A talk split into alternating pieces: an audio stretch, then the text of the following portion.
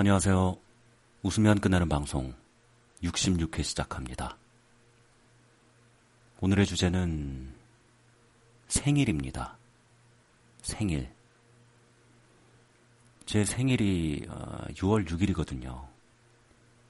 그런데 6월 6일은 아시다시피 현충일입니다.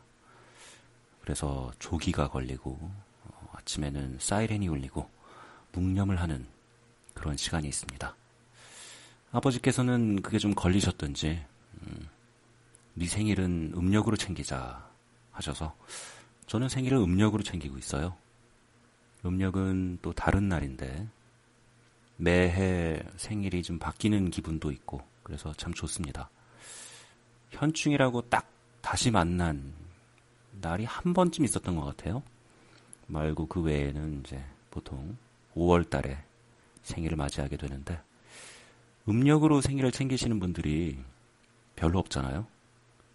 근데 음력으로 생일을 챙기면 재밌는 일이 하나 있습니다. 달 모양이 항상 같아요.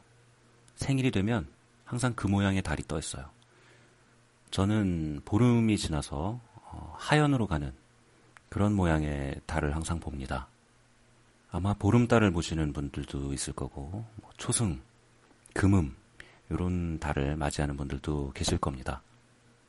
안 챙겨보셨다면 한번 음력 생일도 챙겨보세요. 뭐 굳이 파티를 한다든가 선물을 강요한다든가 하지 마시고 아, 내 음력 생일에는 저 달이 뜨는구나. 저 달은 나의 달, 저 별은 너의 별, 뭐 이러면서